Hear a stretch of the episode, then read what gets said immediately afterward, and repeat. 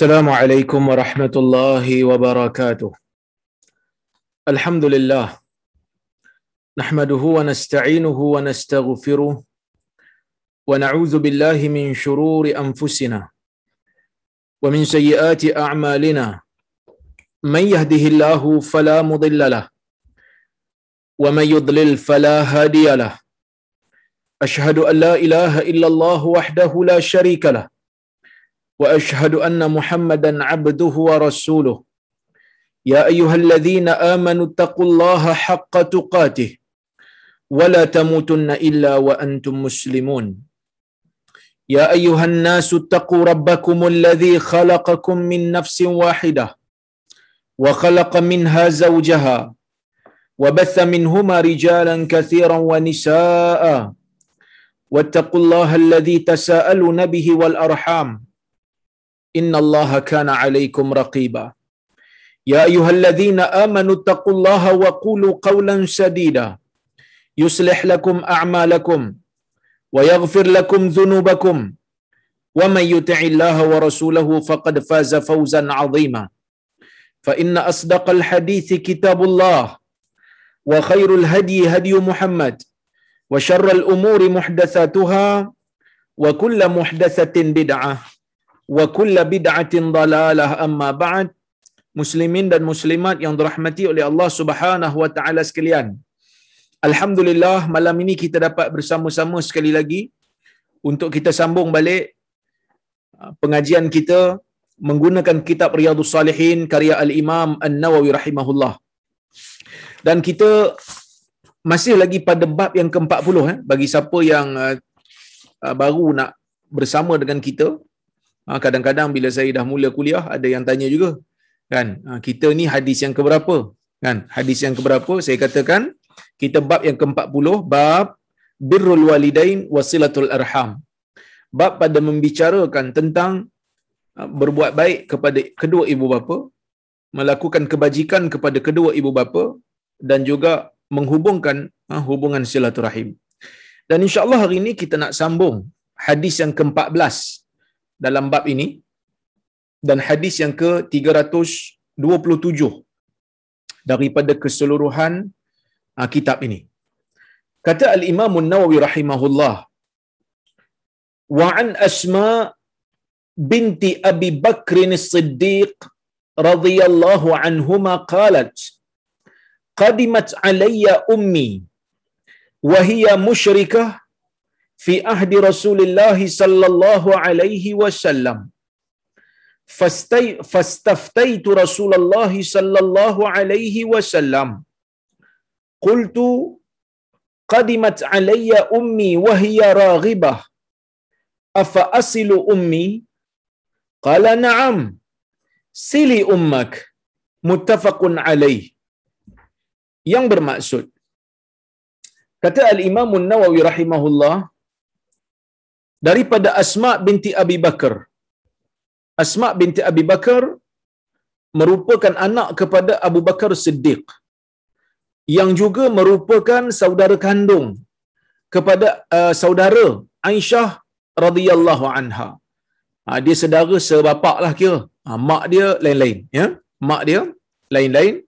Yang mana Asma ni dia ada banyak juga keistimewaan dia.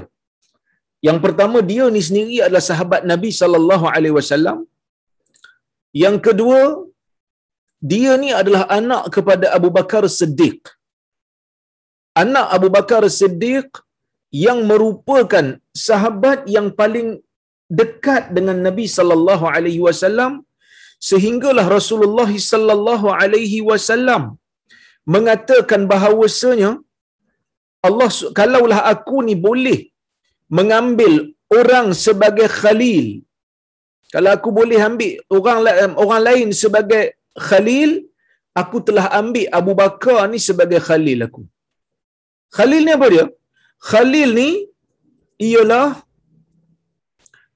uh, yang kita panggil sebagai orang yang kita berikan sepenuh kasih dan sepenuh jiwa uh, kepada dia. Maka sebab itu tuan-tuan dan puan-puan rahmati Allah Subhanahu wa taala sekalian Abu Bakar ah, maka sebab itu tuan-tuan, sorry. Ibrahim alaihi salam digelar sebagai khalil. Sebab apa Ibrahim digelar sebagai khalil? Sebab Nabi Ibrahim ni telah diuji oleh Allah dengan pelbagai ujian dan dia telah lulus ujian tu dengan cemerlang. Lulus ujian dengan cemerlang, bukan lulus saja tau. Lulus dengan cemerlang. Allah Taala suruh dia berdakwah, dia dakwah sampai nak kena campak dalam api, dia rela. Dan dia tak tahu pun pada peringkat awal api tu akan menjadi sejuk pada dia. Ni saya dah cerita dulu. Kemudian dia kahwin, dah tua tak dapat anak. Kan dia dah tua tak dapat anak, dia berdoa kepada Allah nak anak, Allah Taala bagikan dia anak. Bila bagi anak Allah Taala perintahkan dia untuk meletakkan anak tu dekat Mekah yang kering kontang pada masa tu yang belum ada apa-apa sumber air lagi. Kena tinggalkan Hajar dan Ismail dekat situ. Anak yang dia tunggu-tunggu, anak yang dia sayang, anak yang satu-satunya anak dia lah yang paling dicinta. Allah Ta'ala suruh. Dia bertarung dengan perasaan dia. Tapi dia sanggup.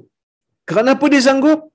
Kerana dia mendahulukan Allah dalam setiap keadaan. Walaupun terpaksa meletakkan isteri dan anak dia, Ismail, walaupun terpaksa meletakkan Hajar tu dan juga Ismail tu di satu kawasan yang kontang yang tak ada orang, yang tak ada tumbuhan.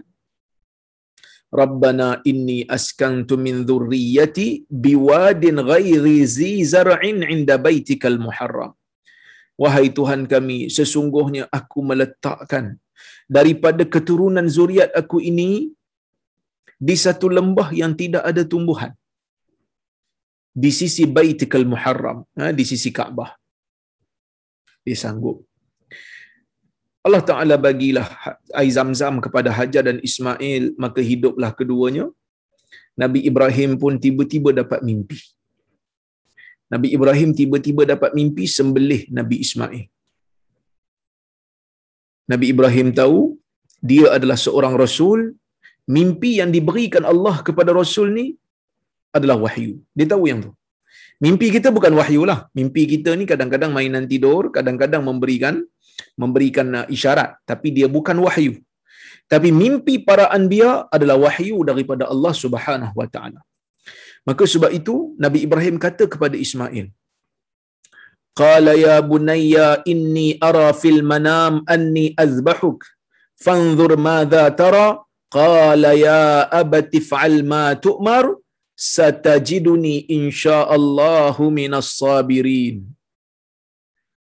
Apabila Nabi Ibrahim berkata ya bunai wahai anak kecilku inni ara fil manam sesungguhnya aku melihat di dalam mimpi anni azbahuk aku menyembelih kamu.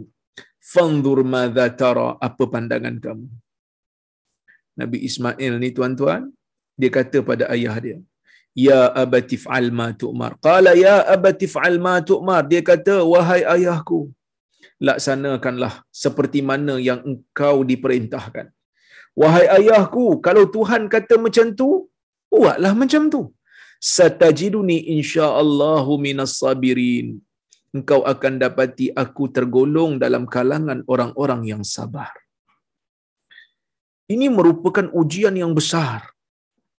Nabi Ibrahim dan Ismail akhirnya berjaya lulus ujian ini apabila mereka ready untuk melakukan penyembelihan. Dah ready dah. Datang wahyu Allah, Allah Ta'ala kata, sesungguhnya Allah memang nak menguji mereka berdua dan mereka lulus dengan cemerlang. Oleh kerana itulah Allah Ta'ala ganti sembelihan tu dengan haiwan. Kemudian Allah Ta'ala mengambil Ibrahim sebagai khalil. Nabi Muhammad sallallahu alaihi wasallam juga Allah Taala ambil sebagai khalil dan dalam ramai para anbiya dalam ramai-ramai para rasul hanya dua orang saja yang Allah Taala ambil mereka sebagai khalil iaitu Nabi Muhammad sallallahu alaihi wasallam dan juga Nabi Ibrahim alaihi salam Maka Nabi Muhammad sallallahu alaihi wasallam ni khalilullah. Khalil bagi Allah yang meletakkan cinta sepenuh perasaan, sepenuh jiwa kepada Allah, mendahulukan Allah dalam setiap keadaan. Maka Nabi sallallahu alaihi wasallam pernah sebut, Nabi kata "Lau kuntu muttakhidhan nasi khalila lattakhadtu Abu Bakrin khalila."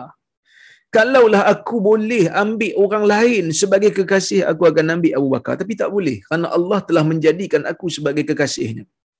Maka, ini satu kelebihan bagi Abu Bakar kerana Nabi sallallahu alaihi wasallam menyebutkan hadis ini memang semata-mata nak bagi tahu tentang kelebihan Abu Bakar Siddiq. Ya. Ada Abu Bakar ni sanggup tinggalkan anak, sanggup. Dalam riwayat sirah ha, seperti mana yang dinukilkan oleh ha, ulama-ulama sirah. Ya, mereka mengatakan Asma ni juga berperanan dalam peristiwa hijrah Nabi sallallahu alaihi wasallam. Peranan yang besar juga. Yang mana Asma ni ketika mana Abu Bakar meninggalkan rumah mereka pergi ikut Nabi sallallahu alaihi wasallam. Abu Bakar ni ikut Nabi. Mula-mula Abu Bakar ni dia minta izin nak pergi hijrah dengan Nabi sallallahu alaihi wasallam, Nabi tak bagi. Nabi tak bagi. Nabi kata ala raslik fa inni la arju ayyuzana li. Tunggu kejap wahai Abu Bakar kerana aku mengharapkan agar aku juga diberikan oleh Allah keizinan untuk berhijrah. Orang lain dah hijrah dululah. Jadi bila Abu Bakar minta izin, Nabi kata tunggu kejap. Kerana aku juga mengharapkan agar aku diizinkan oleh Allah, maka Abu Bakar dah tangkap satu isyarat daripada Nabi sallallahu alaihi wasallam yang Nabi ni nak ajak Abu Bakar untuk teman dia. Kita ni bulan Muharram tuan-tuan eh. Ha, kita bulan Muharram. Jadi bila biasanya bulan-bulan ni ah, akan ada lah orang bincang pasal peristiwa hijrah. Jadi di antara peristiwa hijrah yang mesti kita huraikan ataupun yang mesti kita kupas hikmahnya ialah Abu Bakar ni dari sudut iman dia memang tinggi lah. Sebab tu dia digelar As-Siddiq. Kenapa dia digelar As-Siddiq? Sebab dia membenarkan cerita Nabi. Semuanya. Apa yang Nabi cerita, dia percaya. Sehingga kan pada peristiwa Isra' dan Mi'raj, ketika mana orang lain ketawa dengan cerita Nabi, ketika mana orang lain memperolok-olokkan cerita Nabi, ketika orang lain mendustakan kebenaran cerita Nabi, orang tanya pada Abu Bakar, Ya Abu Bakar, Ya Abu Bakrin, hal tusaddiquhu? Wahai Abu Bakar, kau percaya ke dengan cerita Muhammad ni? Percaya dia pergi naik ke langit ketujuh, pergi ke Isra apa ni, pergi ke apa? Pergi ke Baitul Maqdis sampai ke Sidratul Muntaha balik pada malam yang sama. Kau percaya ke wahai Abu Bakar? Apa kata Abu Bakar? Innahu laqad innahu law kana qad innahu law qala dhalika faqad sadaq la inni la usaddiquhu fi ab'ada min dhalik. Dia Muhammad ni kalau cakap macam tu dia betul lah tu kata Abu Bakar dan aku akan percaya dia aku akan membenarkan kata-kata dia kalau dia cerita lebih dahsyat dan lebih jauh daripada ini lagi. Maka waktu tu dia mula digelar sebagai Abu Bakar Siddiq yang membenarkan Nabi sallallahu alaihi wasallam. Tuan-tuan dan puan-puan rahmati Allah sekalian, Abu Bakar ni iman dia tinggi. Tetapi iman tinggi Abu Bakar ni taklah setinggi iman Nabi. Tak setinggi iman Nabi. Iman Nabi tinggi lagi. Dah kalau iman tinggi, Nabi tinggi lagi, buat apa Nabi minta Abu Bakar untuk teman dia? Kan? Kenapa Abu Bakar minta Nabi ah, kenapa Nabi minta Abu Bakar untuk teman dia? Bukan untuk menenangkan Nabi ataupun bukan untuk nak bagi Nabi ni rasa ah, dengan Abu Bakar. Maksudnya Abu Bakar punya iman tinggi jadi Abu Bakar akan menenangkan Nabi. Tak tak tak tak, tak. bukan itu sebab dia semata-mata tuan-tuan. Kerana ada dalam satu hadis Nabi yang tenangkan Abu Bakar dalam gua Thur Abu Bakar takut masa tu. Bila ada orang Quraisy duduk di pintu gua dia kata kepada Nabi, "Ya Rasulullah, law ra'a ahaduhum ila qadamaihi la absarana." Ya Rasulullah, kalaulah salah seorang daripada mereka melihat kaki mereka, mereka akan nampak kita di bawah ni. Nabi kata apa? Ma dhannuka bithnain illa Allah salisuhuma. Wahai Abu Bakar, apa yang kamu sangka kita berdua, Allah sebagai yang ketiga bersama dengan kita. Ma dhannuka bisnain Allahu salisuhuma. Yang kamu sangka kita berdua, Allah adalah yang ketiga bersama dengan kita. Jadi Nabi sallallahu alaihi wasallam menenangkan Abu Bakar daripada ketakutan. Dah buat apa Nabi ajak Abu Bakar? Nabi nak bagi isyarat kat kita. Nabi nak bagi isyarat kat kita orang Islam ni dalam perjalanan hidup kita sebagai seorang muslim ni kita perlu teman. Teman yang baik. Teman yang boleh membantu teman yang boleh hilangkan rasa sunyi. Itulah Nabi sallallahu alaihi wasallam bersama dengan sahabat dia dan yang paling rapat ialah Abu Bakar Siddiq. Baik. Jadi orang yang hebat ni bapa kepada Asma. Asma dalam peristiwa hijrah pun ada peranan. Asma ni waktu ni dia mengandung. Dia mengandung waktu ni. Dia sarat mengandung. Dia buat apa? Dia waktu Abu Bakar nak pergi berhijrah, dia sediakan dia sediakan kelengkapan Abu Bakar. Kata orang Perak, dia sediakan bundut untuk Abu Bakar. Bundut, bundut. Ya, dia sediakan, masukkan dalam bekas, lepas tu diikat. Masa nak ikat tu tak ada benda nak ikat bundut Abu Bakar ni. Tak ada benda nak ikat uh, beg yang Abu Bakar nak bawa ni. Dia ambil tali pinggang dia. Uh, dia ambil kain yang duk ikat dia punya pinggang. Diikatkan. Nabi sallallahu alaihi wasallam menggelarkan dia pada waktu tu dengan zatun nitaqain Allah Taala akan gantikan dia ni uh, dengan tali pinggang yang berada di syurga nanti. Itu Asma binti Abi Bakar. Maksudnya dia juga orang yang dijamin oleh Nabi sallallahu alaihi wasallam ah, dengan kebaikan di akhirat nanti. Kemudian tuan-tuan Asma ni kalau tengok dalam riwayat-riwayat sirah, dalam kitab-kitab sirah, dialah orang yang menyediakan uh, makanan dan minuman kepada Nabi sallallahu alaihi wasallam dan ayah dia Abu Bakar ketika mana Nabi dan Abu Bakar berada di Gua Thur. Nah, dialah yang sediakan makanan, dia yang sediakan minuman. Dan keistimewaan Asma ni juga dia merupakan isteri-isteri kepada Az-Zubair ibn al-Awwam yang merupakan sahabat Nabi sallallahu alaihi wasallam yang dijamin syurga juga. Ha hebatnya Asma ni. Anak dia pun sahabat juga iaitu Abdullah bin Zubair yang merupakan bayi yang pertama lahir selepas daripada hijrah Nabi sallallahu alaihi wasallam ke Madinah. Ha, Nabi yang mentahnikkan dia dan Nabi juga yang menamakan dia sebagai Abdullah. Baik. Itulah Asma binti Abi Bakar. Dia kata apa? Qalat qadimat alayya ummi. Ya. Qadimat alayya ummi. Ibu saya datang kepada saya. Ibu saya datang kepada saya. Siapa bapa Asma saya sebut tadi Abu Bakar. Siapa ibu Asma? Orang tak tahu. Ibu Asma ulama berbeza pendapat tentang namanya sebahagian ulama mengatakan namanya Qailah binti Abdul Uzza. Ada yang mengatakan nama dia Qutailah. Ya okey. Qutailah bintu Abdul Uzza. Okey. Mak kepada Asma ni ha, bagi yang baru masuk kita berada pada hadis yang ke-14 dalam bab silaturahim ya dalam bab yang ke-40. Baik Kata Asma, mak saya datang kepada saya dalam keadaan saya musyrik fi ahdi Rasulullah sallallahu alaihi wasallam. Dalam keadaan dia musyrik di zaman Nabi sallallahu alaihi wasallam, di zaman Rasulullah, maksudnya Nabi tengah ada masa tu. Ah, Nabi tengah ada di Madinah pada masa tu, tiba-tiba mak kepada Asma ni datang. Siapa nama mak dia? Ada yang kata Qailah, ada yang kata Qutailah ada khilaf di kalangan para ulama ha, sejarah. Fastayf fastaftaitu Rasulullah sallallahu alaihi wasallam. Ya. Maka aku pun bertanya Nabi sallallahu alaihi wasallam, aku minta fatwa daripada Nabi. Kenapa sampai nak minta fatwa ni? Mak dia ni datang sewaktu zaman Al-Hudnah. Mak dia datang zaman perjanjian di antara Nabi dan orang-orang Quraisy untuk melakukan gencatan senjata seperti mana yang telah saya huraikan dalam kuliah-kuliah yang lepas iaitulah perjanjian Al-Hudaibiyah. Pada waktu itu berlakunya gencatan senjata. Berlakunya uh, sekatan terhadap peperangan. Walaupun sebelum tu orang Islam dengan orang Mekah ni bertempur dalam perang Badar mereka bertempur, dalam perang Uhud mereka bertempur, dalam perang Khandaq mereka uh, bertempur. Ya. Kemudian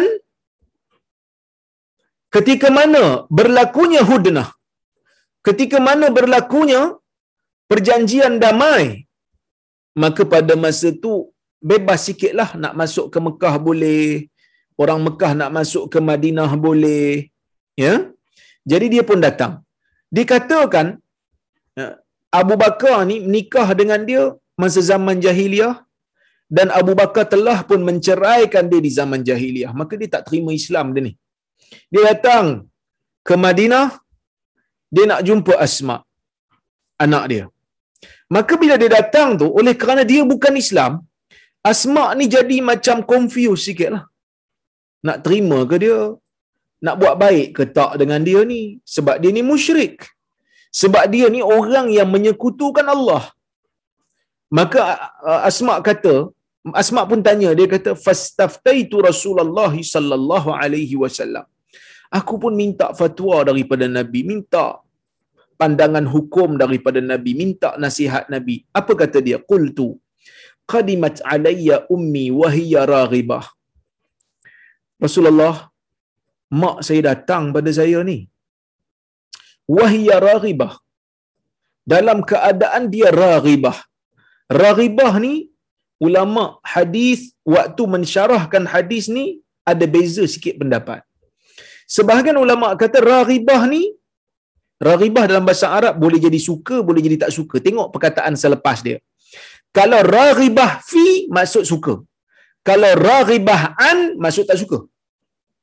Nah, ini bahasa Arab ni kaya. Raghibah kalau di ah, di, di, di, diikat dengan perkataan fi maksudnya dia suka. Kalau raghibah an dia tak suka. Tapi oleh kerana disebut raghibah aja, kan raghibah tak ada pun perkataan fi atau an sebelum uh, selepas itu, maka ulama dia beza sikitlah pendapat. Sebahagian ulama kata raghibah fi silati. Raghibah fi silati. Dia ni nak berbaik dengan saya. Dia nak meneruskan hubungan silaturahim dengan saya sebab saya ni anak dia. Dia tu mak kandung saya. Ha. Jadi macam mana ya Rasulullah? Okey, ada yang kata gitulah. Dia datang tu dalam keadaan dia nak dia suka untuk menghubungkan hubungan kekeluargaan dengan saya. Ada yang kata gitu.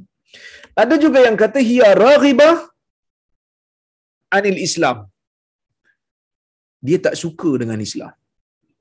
Maksudnya Asma ni tanya Nabi dia kata ibu saya datang kepada saya dalam keadaan dia tak suka pada Islam ya Rasulullah dia tak terima Islam. Jadi boleh ke saya layan dia elok-elok sebab dia tak suka Islam? Ada juga yang kata dia bukan tak suka Islam. Dia suka tapi tak terima Islam. Maksudnya dia lembut, dia lunak dengan Islam tapi tak terima. Macam Abu, lah, Abu Talib lah. Ha, macam Abu Talib. Macam Abu Lahab ni memang musuh. Macam Abu Jahal ni memang musuh. Yang ni Abu Talib. Dia tak musuh tapi dia tak terima. Ada yang kata begitu. Berbagai-bagai tafsiran. Ya? Berbagai-bagai tafsiran. Baik. Dia datang kepada aku dalam keadaan dia nakkan sesuatu daripada aku. Ai tami'ah indi tas'aluni syai'a. Ada juga yang kata dia raghibah ni dia bukan datang semata-mata nak hubungkan silaturahim. Imam Nawawi kata dia datang ni nak minta sesuatu daripada aku. Ha, mungkin dia datang nak minta bantuan, nak minta aku berikan dia sesuatu. Maka aku boleh ke bagi ini ya Rasulullah? Afa asilu ummi? Boleh tak aku hubungkan hubungan silaturahim dengan ibuku yang tak Islam ni? Maka Nabi kata, "Na'am, sili ummak." Nabi kata, "Ya. Hubungkanlah hubungan silaturahim bersama dengan ibumu." Sebahagian ulama, tuan-tuan, dia mengatakan kisah inilah yang merupakan sebab kepada penurunan ayat-ayat Al-Quran.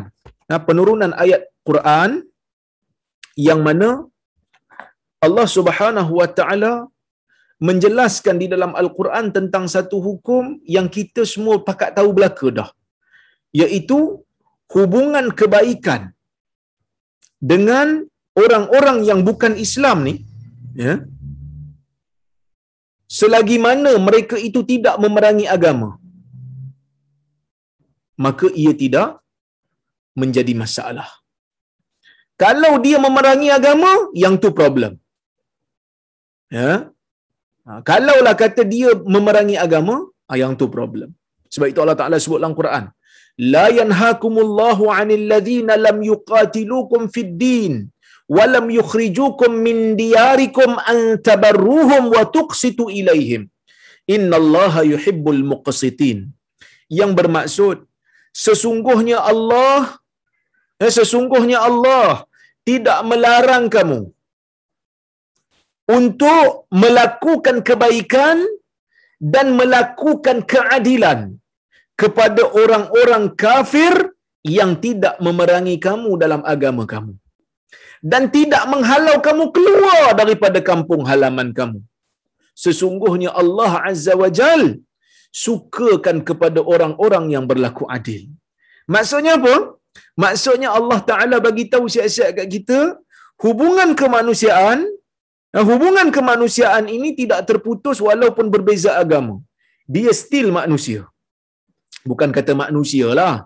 Takkan buat baik pada manusia yang baik tak boleh. Sedangkan Allah Ta'ala memberi keampunan kepada orang yang buat baik kepada anjing. Bagi minum anjing dapat keampunan daripada Allah Azza wa Jal.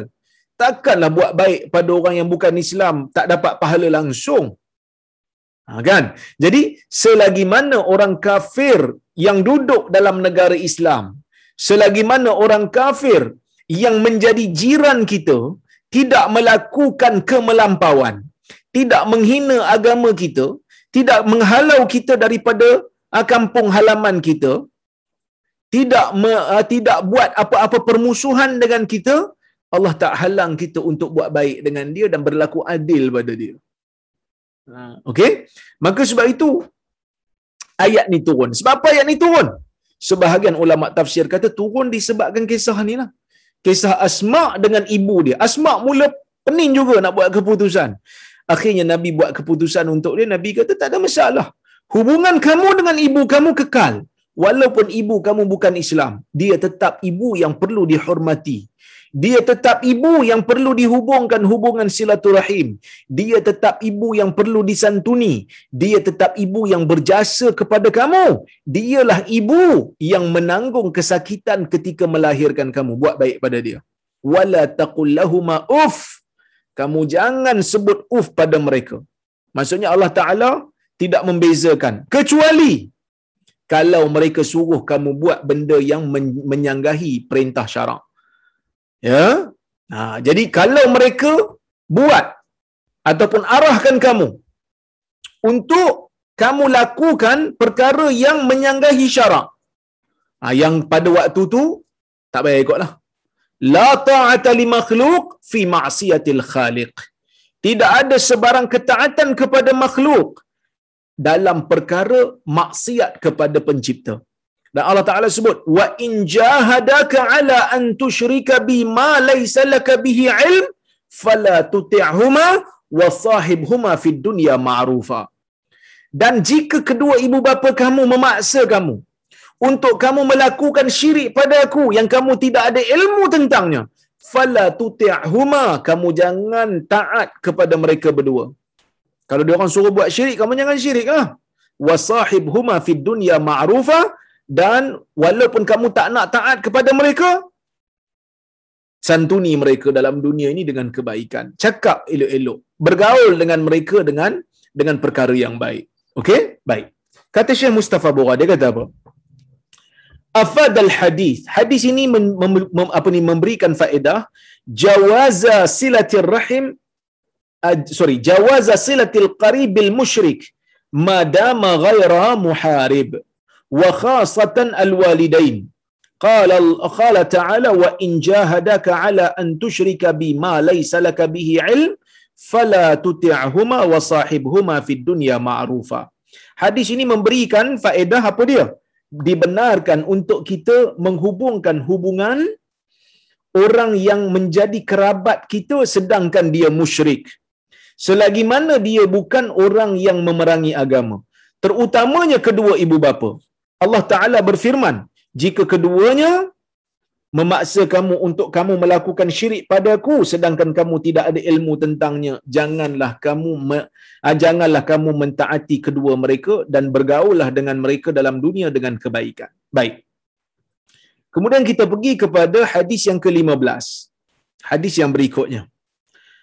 Dan hadis yang ke-328 wa an Zainab Ats-Tsaqafiyah imraati Abdullah ibni Mas'ud radhiyallahu anhu wa anha qalat qala Rasulullah sallallahu alaihi wasallam tasaddaqan ya ma'syaran nisa walau min huliyikun qalat فرجعت إلى عبد الله ابن مسعود فقلت له إنك رجل خفيف ذات اليد خفيف ذات اليد وإن رسول الله صلى الله عليه وسلم قد أمرنا بالصدقة فأته فاسأله فإن كان ذلك يجزئ عني وإلا صرفتها إلى غيركم فقال عبد الله بل ائتيه أنت فانطلقت فإذا امرأة من الأنصار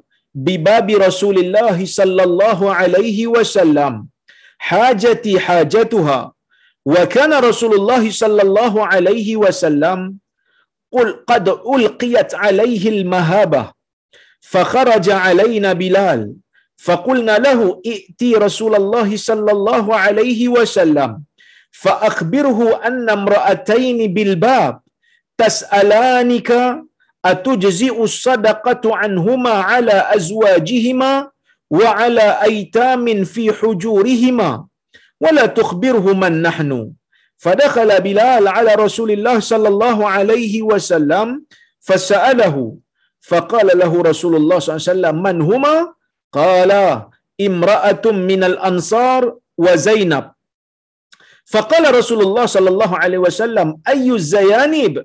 قال امرأة عبد الله.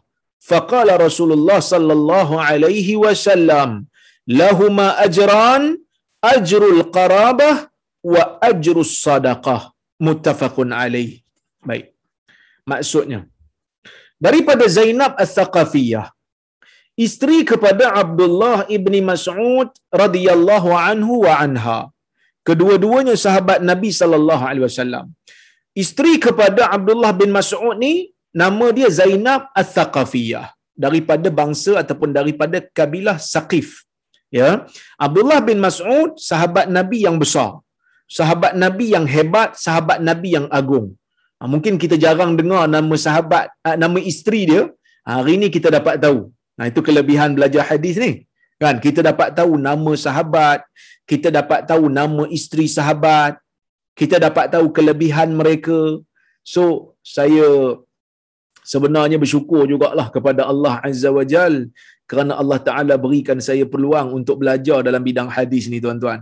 Kenapa saya bangga dapat belajar dalam bidang hadis ni? Kerana saya boleh adalah kemampuan sikit nak semak status hadis, nak tengok hadis ni sahih ke tidak. Kemudian kalau nak cari biografi sahabat tu saya tahu nak cari kat mana lah. Ha, guru saya ajar. Nak cari biografi sahabat ni kat mana? Ha, nak cari biografi, biografi sahabat ni kat mana? Yang mungkin kita tak tak biasa. Kan? Ha, kalau siapa-siapa yang follow kuliah saya Ummahatul Mukminin kan? Buku yang saya tulis tu isteri-isteri Nabi tu, biografi isteri Nabi tu, ha, saya memang betul-betul buat sendirilah. Saya ambil daripada kitab-kitab ulama-ulama hadis yang membicarakan tentang uh, riwayat hidup, sejarah hidup isteri-isteri Nabi ataupun sahabat secara umum jadi saya saya kumpulkan. Saya kumpul, saya saring. Saya pilih yang sahih, kemudian saya letak dalam satu buku jadilah buku Ummahatul Mukminin, isteri para uh, isteri para isteri Nabi sallallahu alaihi wasallam. Jadi ini di antara kelebihanlah orang belajar hadis. Yang keduanya bila kita sebut sahabat Nabi ni kita sebutlah radhiyallahu anhum. Moga Allah meredai mereka dan kita tahulah pengorbanan mereka ni besar dan mereka juga berjasa dalam agama ni sehingga kita ada perasaan sayang kepada golongan sahabat Nabi sallallahu alaihi wasallam dan kita tak sangguplah nak tengok golongan Syiah yang menghina sahabat Nabi sallallahu alaihi wasallam. Ha, golongan Syiah ni mereka hina sahabat Nabi. Ha, mereka kata majoriti sahabat Nabi kesemuanya murtad selepas kewafatan Nabi SAW sebab rampas kuasa daripada Ali. Ini semua adalah perkara yang mengarut bagi saya kerana tak mungkin satu golongan yang telah berjuang bersama dengan Nabi memberikan apa saja untuk memastikan Nabi sallallahu alaihi wasallam menang dalam dakwahnya, berjaya dalam dakwahnya, tiba-tiba bila Nabi wafat, tiba-tiba jadi murtad semua. Ataupun sebahagian besar melainkan kawan-kawan Ali saja. Ni benda yang pelik lah. Tapi Syiah percaya yang ni. Ha, Syiah percaya yang ni. Sebab tu kalau orang kalau orang tanya lah, kalau tuan-tuan perasan lah kan, orang belajar hadis ni kalau cerita bahas Syiah dia tak boleh. Ha, dia tak boleh terima. Sebab tak mungkin dengan Syiah ni kita nak bersatu dengan kata kita berlapang dada. Tak mungkin. Sebab apa?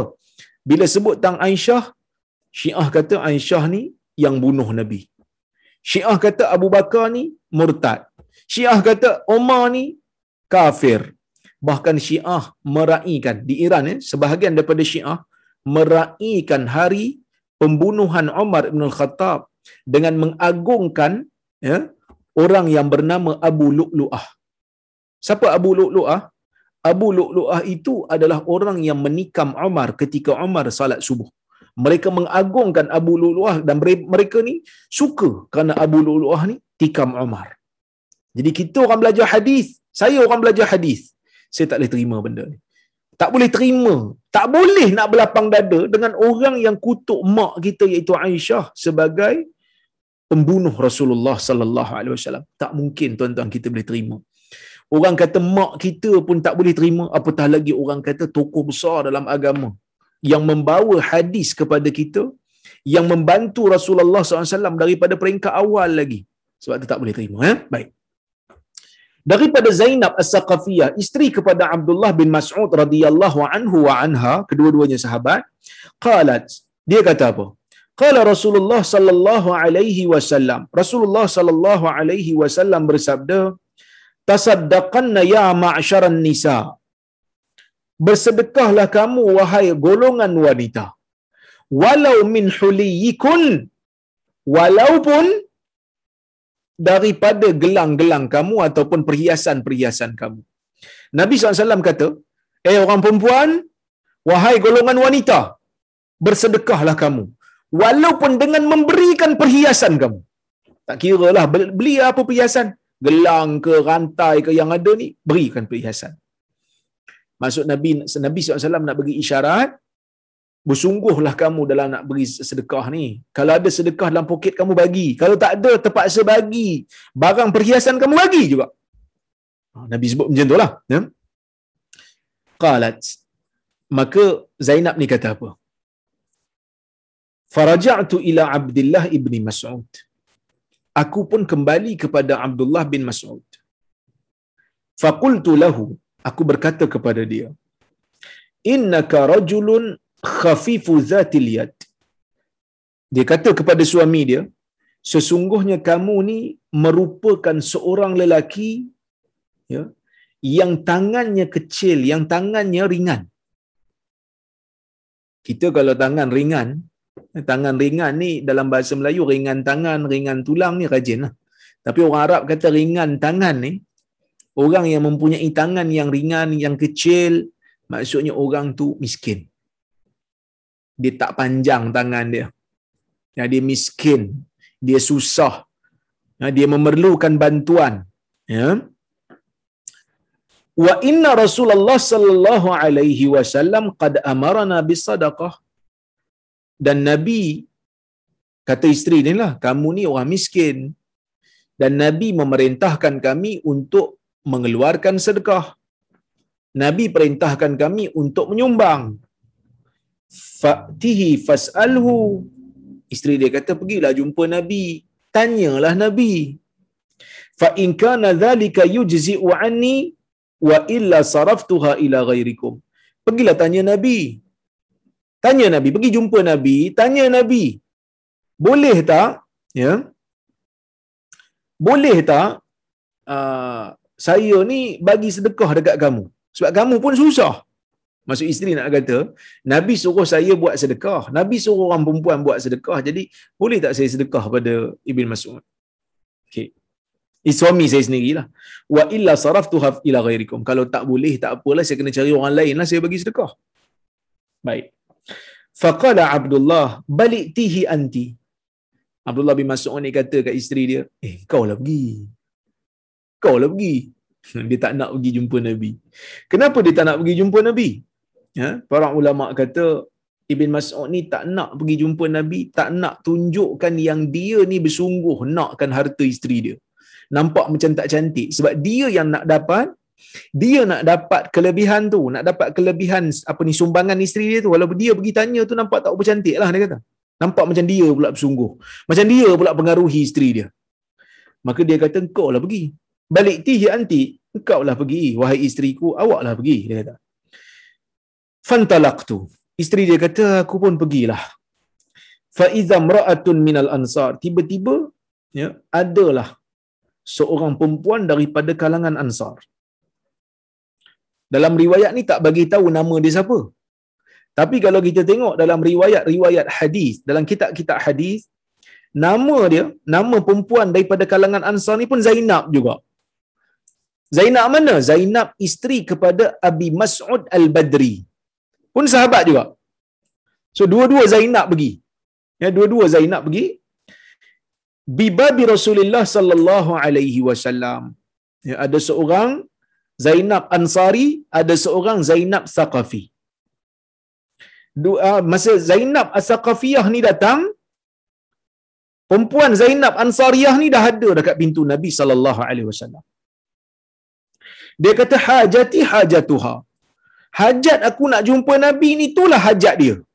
Maksudnya hajat kami sama, nak tanya soalan yang sama. Nabi suruh orang perempuan bersedekah, boleh tak kami nak sedekah pada suami? Yang seorang nak sedekah pada Abu Mas'ud, suami dia. Yang seorang pula nak sedekah kepada Ibnu Mas'ud, suami dia. Dua-dua nama Zainab, dua-dua ada nama Mas'ud. Seorang Abu Mas'ud, seorang Ibnu Mas'ud. Ha? Baik. Wa kana Rasulullah sallallahu alaihi wasallam qal qad ulqiyat alaihi al-mahabah. Nabi ni ada ada ketakutan kehebatan dia. Bukan Nabi tu takut tak kehebatan Nabi ni menyebabkan sahabat lain ada rasa malu, segan dan ada rasa macam takut si kehebatan Nabi ni sebab Nabi ni akhlak dia tinggi, ah, peribadi dia hebat. So sahabat-sahabat yang lain tu rasa macam ya. Uh, macam orang kata apa segan sikit nak bercakap lah ha? ha baik fakharaja alaina bilal tiba-tiba bilal keluar kami duduk kat pintu nabi Bilal keluar. Bilal ni siapa? Bilal muazzin Nabi, Bilal bin Rabah. Dia keluar. Faqulna lahu. Maka kami pun kata kepada Bilal, "I'ti Rasulullah sallallahu alaihi wasallam fa akhbirhu anna imra'ataini bil bab tas'alanika atujzi'u sadaqah anhuma ala azwajihima wa ala aitamin fi hujurihima." Maka bila Bilal keluar aja kami pun kata kepada Bilal. Ha, dia nampak Bilal tolong pergi jumpa Nabi. Bilal tolong pergi jumpa Nabi ya. Bagi tahu Nabi sallallahu alaihi wasallam sesungguhnya ada dua orang perempuan. Di pintu Nabi sallallahu alaihi wasallam bertanya kamu wahai Bilal? Ada dua orang perempuan ya, dekat pintu Nabi sallallahu alaihi wasallam bertanya Bilal, adakah boleh, adakah memadai untuk bersedekah ha, kepada isteri-isteri eh, sorry, ad, adakah memadai sedekah isteri-isteri apabila mereka memberikan sedekah tu pada suami mereka dan kepada anak yatim yang berada di bawah jagaan mereka. Maksudnya kalau suami meninggal, tinggal anak yatim. Anak yatim suami tu anak tiri isteri. Boleh tak isteri bagi sedekah pada anak yatim tu? Okey, ataupun anak yatim isteri tu sendiri kalau suami dia betul-betul meninggal dunia. Okey. Maksudnya ada dua lah. Pertama suami nak bagi sedekah boleh ke tidak ataupun anak yatim isteri. Suami isteri tu meninggal, isteri tu ada anak yatim, anak betul dia anak yatim, lepas tu dia pergi kahwin lain, boleh tak dia bagi sedekah pada anak dia sendiri? Sah tak? Dapat pahala tak? Baik. Wala tukhbirhu man nahnu. Kamu jangan bagi tahu kami ni siapa. Jangan bagi tahu kami siapa, bagi tahu perempuan aja. Ya, baik. Fadakhala Bilal ala Rasulullah sallallahu alaihi wasallam fasa'alahu. Maka Bilal pun masuk berjumpa dengan Nabi sallallahu alaihi wasallam. Maka Bilal pun bertanya, kepada Nabi sallallahu alaihi wasallam bila masuk bila pun tanya Nabi. Faqala lahu Rasulullah sallallahu alaihi wasallam. Dia orang bagi tahu kan jangan bagi tahu siapa kami. So bila dia jumpa Nabi sallallahu alaihi wasallam Nabi tanya man huma? Nabi tanya yang bertanya tu siapa? Qala imra'atun minal ansar wa Zainab. Ada seorang perempuan nama orang seorang perempuan daripada galangan Ansar, ada seorang lagi Zainab. Eh, Bilal pergi bocor pula rahsia. Tadi kata jangan bagi tahu siapa kami. Ulama ada dua tafsiran lah. Kenapa Bilal bagi tahu ni? Nah, ulama ada dua tafsiran. Nah, kenapa Bilal walaupun dah dipesan jangan bagi tahu siapa kami, tapi bila Nabi tanya dia terus bagi tahu je. Patut bagi tahulah. Ya Rasulullah dia orang dah bagi tahu kat saya jangan bagi tahu nama mereka dan saya dah setuju. Patutnya macam tu lah kan. Tapi bila terus bagi tahu je. Kenapa? Ada sebahagian ulama kata Bilal mengetahui bahawasanya rahsia yang suruh rahsia yang dua perempuan ni suruh Bilal untuk simpan ni bukanlah satu rahsia yang uh, langsung tak boleh untuk di, dipecahkan. Ha. Ini disebut oleh Al-Imam Al-Qurtubi. Maksudnya dia orang kata kalau boleh jangan bagi tahulah siapa kami. Maksudnya itu hanyalah satu pilihan. Satu galakan bukan satu uh, paksaan. Ada juga yang kata Bilal memahami bahawasanya menjawab soalan Nabi lebih utama daripada ha, memegang ha, amanah dua orang ni. Sebab Nabi tanya, kalau orang lain tanya boleh simpan, boleh rahsia kan? Tapi sebab Nabi nak tahu, takkan aku tak nak jawab. Nabi ni. Ha, Okey, dua itulah. Alasannya maka Bilal pun bagi tahu. Bilal kata, satu orang perempuan daripada Ansar dan seorang dan dan Zainab. Okey. Maka Nabi pun Nabi SAW pun tanya, Ayu Zayanib? Zainab yang mana satu? Zayanib ni plural bagi Zainab. Zayanib. Ha, Zayanib.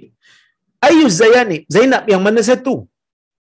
Qala imra'atu Abdullah.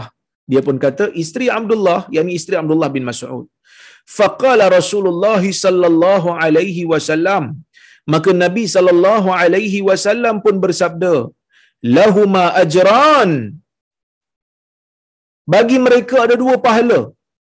Ajrul qarabah wa ajrus sadaqah. Yang pertama, pahala kerabat, yang kedua pahala sedekah. Pahala kerabat tu apa dia? Bila kamu bagi sedekah kepada kaum keluarga kamu, bila kamu bagi sedekah pada suami kamu dan anak yatim kamu, kamu akan mengeratkan lagi hubungan. Hubungan kekeluargaan akan dieratkan dan hubungan sedekah uh, hubungan kita panggil apa? Hubungan kekeluargaan akan dieratkan dengan sedekah. Jadi pahala sedekah pun dapat, pahala menghubungkan dan mengeratkan silaturahim pun dapat. Itu belum cerita pasal kelebihan yang kita bincang dalam kuliah yang lain ni, eh, dalam kuliah yang lepas ni. Iaitu akan diberikan uh, rezeki lagi dan juga uh, akan diluaskan rezeki lagi dan dalam masa yang sama juga akan dipanjangkan umur lagi. Eh, baik. Kemudian, apa kata Syekh Mustafa Bukhari? Dia kata apa? Dia kata afadal hadis jawaza sarfi sadaqah walau fardu zakah ila zawj wal awlad alladhina la tajibu nafaqatuhum ala al muzakki kazawjah lianna nafaqatuhum ala abihim ha, iaitu dibenarkan untuk memberikan sedekah walaupun zakat yang fardu kepada suami isteri boleh bagi zakat dia kepada suami kalau suami tu layak untuk terimalah kalau suami tu asnaf. Kalau suami bukan asnaf tak boleh. Suami jutawan dia bagi lagi zakat kat suami tak boleh lah. Tapi kalau sebab kisah ni kan suami dia miskin. Kan? Okay? Begitu juga kepada anak-anak yang nafkahnya tidak ditanggung oleh orang yang bayar zakat seperti isteri. Sebab nafkah ditanggung oleh suami. Jadi kalau isteri nak bayar zakat pada anak sedangkan suami masih ada, suami yang tanggung nafkah anak, isteri boleh bagi pada anak. Sebab isteri tak wajib tanggung anak kalau suami ada. Okey? Itu yang pertama. Yang kedua, jawaz khurujil mar'ah min baitiha lis-su'al an umuriddin. Dibenarkan orang perempuan ni keluar rumah dengan izin suamilah. Daripada rumah dia boleh keluar untuk bertanya tentang isu-isu agama. Untuk belajar. Dan suami tak digalakkan untuk menghalang isteri nak pergi belajar. Kalau suami halang, suami dah buat benda yang makruh. Tapi kalau belajar fardu ain, ah, yang ni suami memang tak boleh langsung lah untuk halang sebab fardu ain. Kecuali kalau suami boleh hajar isteri dia fardu ain. Ah, yang tu dia boleh halang sebab dia kata awak tak payah pergi keluar, saya ajar awak fardu ain. Sebab fardu ain adalah satu kewajipan. Mesti tahu macam mana cara nak salat, macam mana cara nak beruduk. Tapi kalau suami pun tak tahu, maka dia tak boleh halang isteri nak pergi belajar. Okey, baik. Kemudian, talabul ilmi wajibun 'alal mar'ah kama huwa wajibun 'alal rajul. Menuntut ilmu fardu ain ni wajib ke atas perempuan juga sama seperti mana kewajipan tu atas lelaki. Jadi kena belajar. Yang ke seterusnya luzumus soal amma luzumus soal amma ashkal min umuruddin. Ya. Wajib bertanya pada perkara-perkara yang kita ada kemuskilan dalam agama ni. Kena tanya. Kalau tak tahu, kena tanya. Ha, kalau ustaz tak jawab, kalau ustaz tak jawab, tak apa tanya ustaz lain. Kan? Sebab kadang-kadang soalan banyak. Ha, kita tak larat nak jawab. Ha, jadi, kalau tak larat jawab, boleh tanya orang lain. Ataupun minta tangguh dulu. Sebab soalan-soalan ni kadang-kadang ada benda-benda yang kita pun tak perasan jawapan dia. Kita pun tak tahu jawapan dia. So, kena tangguh. Ha? Baik. Tu yang Syekh Mustafa Bura sebut. Tapi uh, saya bila baca kitab-kitab syarah hadis, saya dapat beberapa lagi makna yang lain. Ya. Dapat lagi beberapa faedah yang lain iaitu pensyariatan ya bagi seorang imam untuk memberikan nasihat kepada golongan wanita. Kalau kita tengok dalam hadis tuan-tuan, memang ada waktu-waktu Nabi sallallahu alaihi wasallam khususkan waktu tersebut untuk memberi nasihat kepada orang perempuan. Kan? Waktu hari raya Nabi ada bagi nasihat pada orang perempuan. Jadi sebab itu kalau kita dengar khutbah raya sepatutnya ada bahagian khutbah raya yang kedua tu ada satu bahagian khas nasihat kepada golongan perempuan. Banyakkan bersedekah. Kenapa ni? Nak tunjuk kepada orang-orang yang mengaku kononnya mereka ini membela golongan wanita ni Islam ni mementingkan wanita sejak 1400 tahun dulu lagi Islam ni dah bagi dah perhatian kepada orang perempuan sejak 1400 tahun dulu bahkan kalau kita tengok hadis ini menjadi bukti Nabi saw khususkan nasihat kepada orang perempuan banyakkan bagi sedekah untuk apa bagi sedekah? Supaya sedekah ni boleh menghilangkan dosa-dosa kecil. Boleh mengimbangkan amalan. Bagi sedekah. Ya, supaya sedekah ini dapat menjadi pembela orang perempuan. Okey? Baik. Itu uh, salah satu daripada bukti Islam mengambil berat pada orang perempuan. Dan yang seterusnya, patutnya pemimpin ni selain daripada dia menjaga kebajikan rakyat, menjaga urusan peribadi rakyat, menjaga urusan umum rakyat, pemimpin juga kena bagi galakkan supaya rakyat ini beramal saleh. Sebab itu bagusnya kalau pemimpin ni dia tu boleh bagi khutbah. Kan? Dia pemimpin, dia bagi khutbah. Bukan dia dengan khutbah aja, dia bagi khutbah. Kan tak kira lah menteri besar ke, menteri apa-apa pun kalau dia boleh bagi khutbah tu bagus. Kerana apa? Kerana dia boleh menyatakan hasrat dia menyat- memberikan nasihat dia kepada rakyat jelata. Perdana Menteri ke bagus bagi khutbah.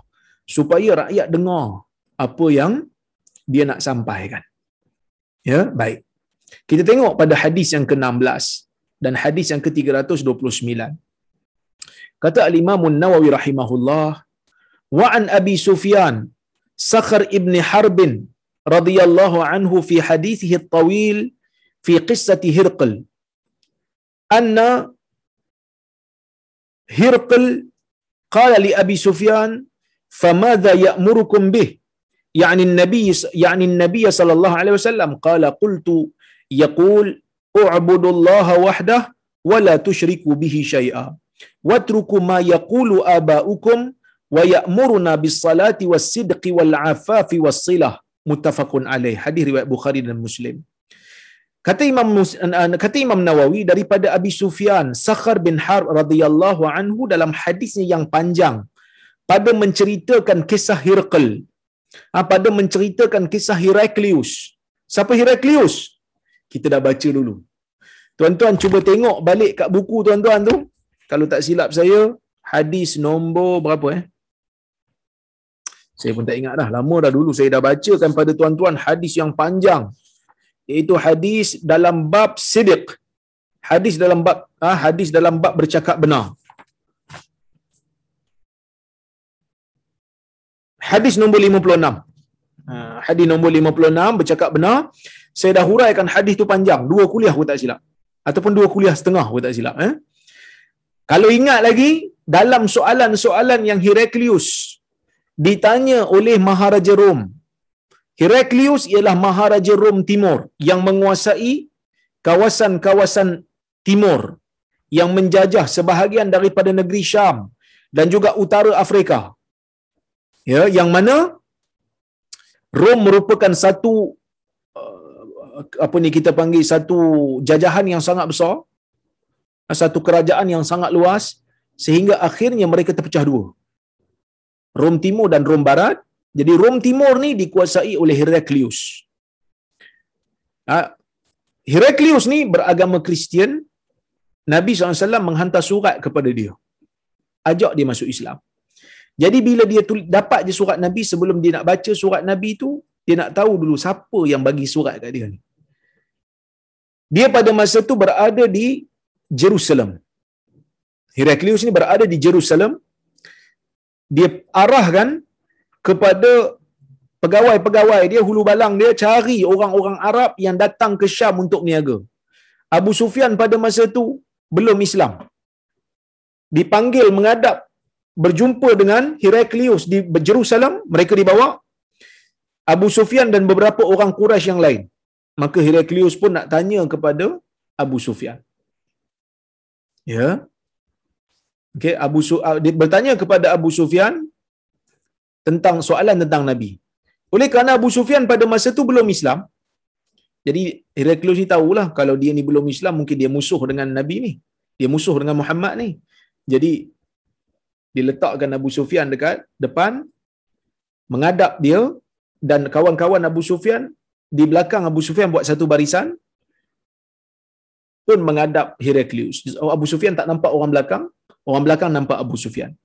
Jadi Heraklius kata aku nak tanya lelaki ni, aku nak tanya Abu Sufyan ni soalan-soalan tentang Muhammad. Kalau dia tipu, bagi isyarat kata dia tipu. Abu Sufyan takutlah. Takut-takut orang belakang kata dia tipu sebab dia tak nampak maka dia cakap betul. Di antara soalan dia, ya, di antara soalan dia banyak soalan dia. Di antara soalan dia ialah famadza ya'murukum bih.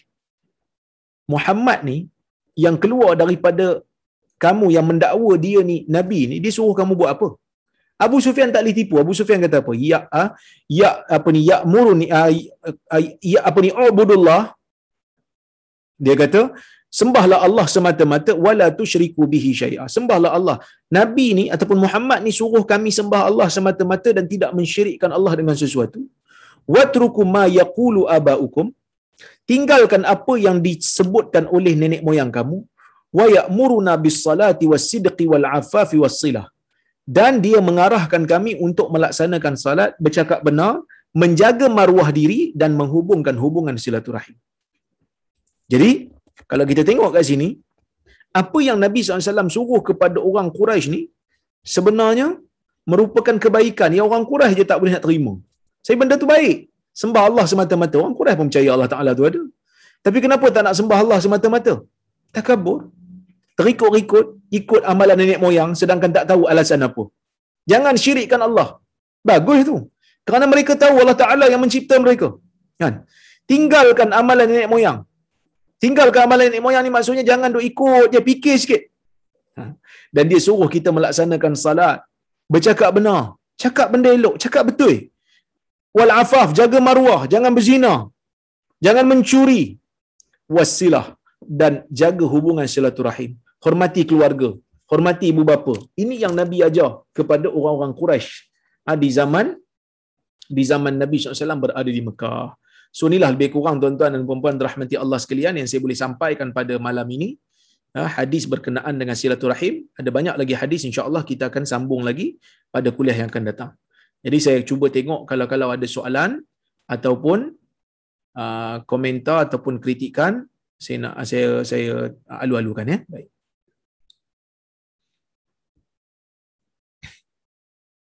Salam Doktor Waalaikumsalam. Adakah sahabat Nabi bernama Nuaiman yang suka bergurau dengan baginda Nabi? Jika ada, boleh Doktor ceritakan sedikit tentangnya. Soalan ni daripada anak saya yang katanya kisah Nuaiman ni viral di Instagram. Ya, Nuaiman ni merupakan ha, Nuaiman bin Amr nama dia merupakan salah seorang daripada sahabat Nabi SAW yang terlibat dalam peperangan Badar. Tetapi dia ni terkenal oleh ulama sirah sebagai orang yang suka bergurau. Ada beberapa cerita tentang dia tetapi sanadnya tidak kuat tetapi ulama sirah seolah-olah macam menerima kisah tersebut.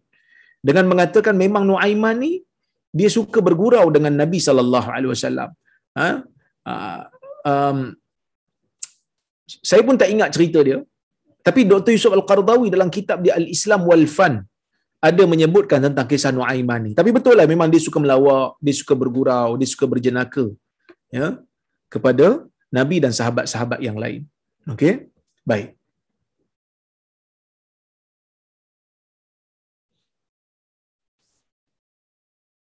Assalamualaikum Dr. Waalaikumsalam. Maaf mengganggu. Saya ada terdengar seorang ustaz berkata, eh bahawa haram hukumnya sekiranya suami meminta isteri membayar sesuatu. Adakah betul atau dalil yang mengatakan sebegitu? Kalau suami culas dalam membayar nafkah dan memaksa isteri untuk membayarnya, ah, ini merupakan perbuatan yang haram lah. Sebab menzalimi hak isteri. Kerana nafkah adalah tanggungjawab suami. Tapi kalau suami meminta dalam keadaan bukan memaksa tapi minta. Maksudnya awak tolong bayar kan boleh tak? Ini terpulang kepada isteri sama ada nak bayar ataupun tidak terutama kalau benda tu ha, perkara yang melibatkan nafkah. Ha, tapi, kalau benda-benda lain pun kalau minta tolong bayarkan dia tak ada duit umpamanya taklah sampai kepada tahap haram. Yang haram ni kalau dia culas dalam membayar nafkah dan memaksa isteri dia pula untuk membayar nafkah. Dia pula jadi isteri. Isteri jadi suami. Ha, itu dosa lah dia. Eh? Dia kena bayar lah balik.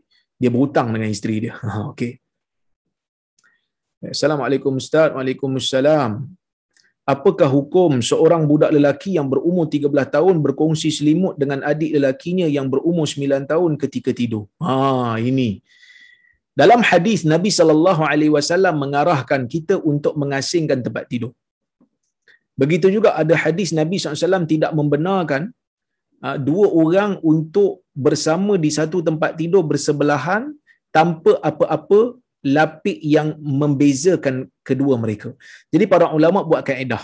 Antaranya mazhab Syafi'i mereka buat kaedah yang pertama seeloknya asingkan tempat tidur maksudnya asingkan katil terus. Itu yang terbaik. Setiap orang ada tilam masing-masing. Kalau tak ada katil pun tilam yang berasingan. Kalau tak mampu, maksud tak ada duit, dia boleh tidur dalam katil yang sama tetapi kedua-duanya memakai pakaian. Kalau dua-dua pakai pakaian tak ada masalah. Ha, kalau pakai selimut pun dua-dua ada pakaian di bawahnya. Dia bukan tidur dalam keadaan bawah selimut tak pakai pakaian apa langsung.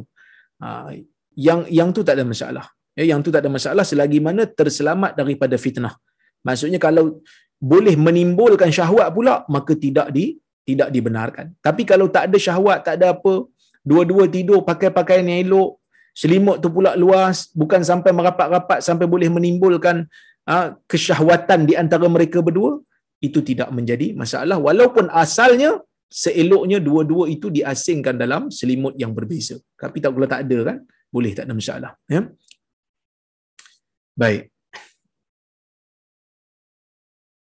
Salam Ustaz, Waalaikumsalam. Sedekah yang Nabi SAW galakkan untuk perempuan mesti dalam bentuk pemberian atau termasuk dengan cara berzikir? Perempuan ni sebenarnya tak ada beza dengan lelaki. Maksudnya kalau dia ada harta yang lebih, maksudnya dia tak memerlukan harta tu, ataupun ada harta tu dia perlukan tapi ada lebihan, sedekahlah dengan harta.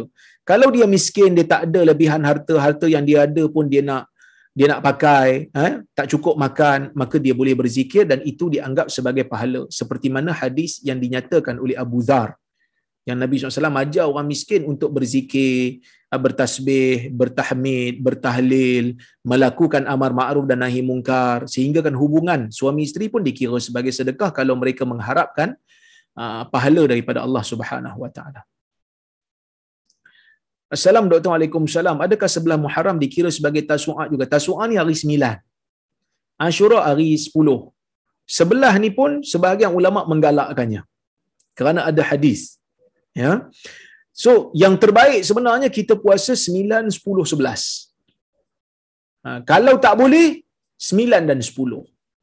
Kalau tak boleh juga, 10. Ha, jadi kalau uh, bulan Muharram ni, dia ada banyak kelebihan dia. Yang pertama itulah Ashura, yang kalau kita puasa dapat mengampunkan setahun yang lepas pahala dosanya dosa setahun yang lepas dosa-dosa kecil kita akan terampun insya-Allah kalau kita ikhlas kemudian kita boleh puasa 9 hari bulan kita boleh puasa 11 kemudian kita boleh buat puasa pula pada 13 14 15 dan 13 14 15 tu termasuk dalam hari putih. Isnin Khamis boleh teruskan puasa. Dan ha- bulan Muharram tu pun bulan yang boleh banyak berpuasa. Digalakkan banyak berpuasa. Ya, yang mana dalam hadis Nabi kata afdalu siyam ba'da uh, Ramadan syah, uh, siyam fi syahrillahil muharram. Sebaik-baik puasa selepas Muharram uh, selepas Ramadan ialah puasa pada bulan Muharram. Jadi banyakkan puasa pada bulan Muharram ya. Baik.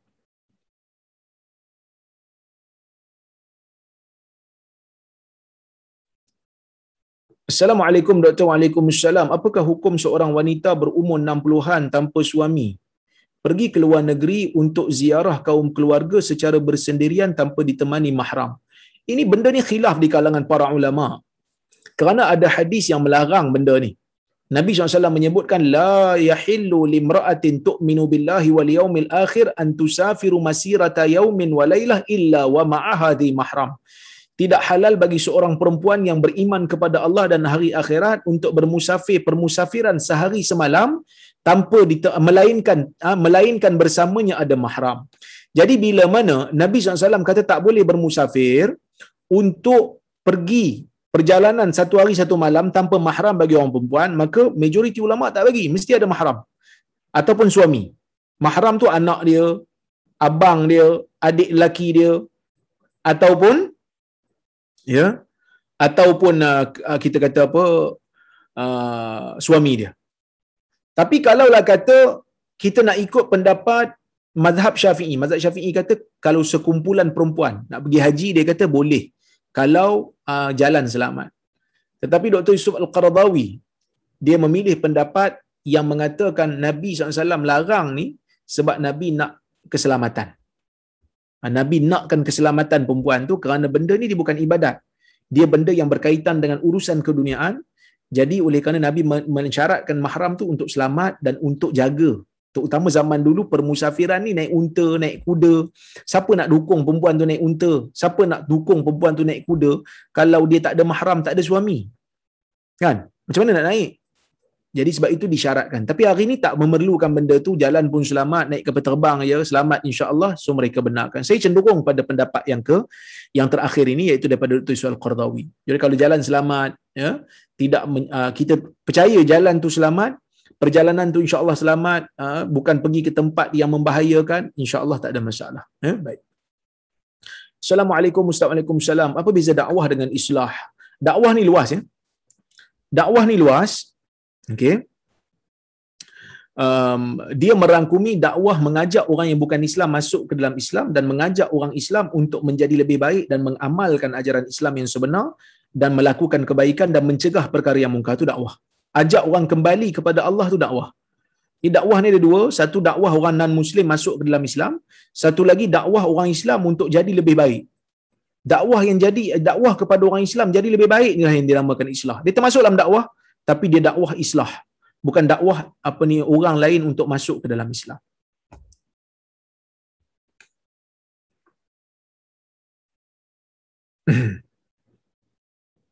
perempuan yang uzur tak boleh puasa amalan apa yang perlu dibuat untuk dapat pahala kalau dia uzur uh, uzur ni ada uzur sakit ataupun uzur haid kan uzur haid dia tak boleh nak puasa Muharram tapi dia ada niat nak puasa Muharram.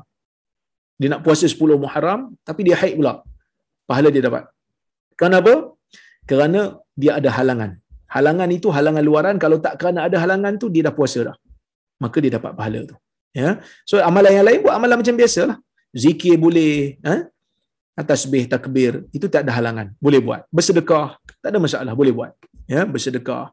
Ha, mengajar Quran ke, tapi dia uzur kan kalau dia pegang pada pendapat tak boleh baca Quran maka dia tak bolehlah baca Quran kerana majoriti ulama tak benarkan minoriti benarkan cuma boleh zikir boleh bersedekah boleh mengajar benda yang baik ha, boleh ajar anak-anak doa-doa yang zia dalam yang ada dalam hadis yang ada dalam Quran sebagai doa lah. So itu di antara doa-doa benda-benda yang boleh dibuat oleh perempuan yang uzur kalau haid. Ha, kalau perempuan yang uzur sakit dia tak boleh nak puasa dia boleh buat benda yang sama juga macam perempuan yang uzur uh, perempuan yang haid buat. Wallahu alam. Jadi tuan-tuan cukuplah sekadar tu untuk malam ni insyaallah. Jika ada kesempatan yang lain kita bertemu lagi. Saya mohon maaf terkasar bahasa tersilap kata. Terima kasih pada penganjur Datuk Syekh Johan Haji Shah dan juga Haji Hamid. Terima kasih kepada semua yang hadir pada malam ini. Uh, saya undur diri dulu. Aku qauli hadza wa astaghfirullahal azim li wa lakum. Assalamualaikum warahmatullahi wabarakatuh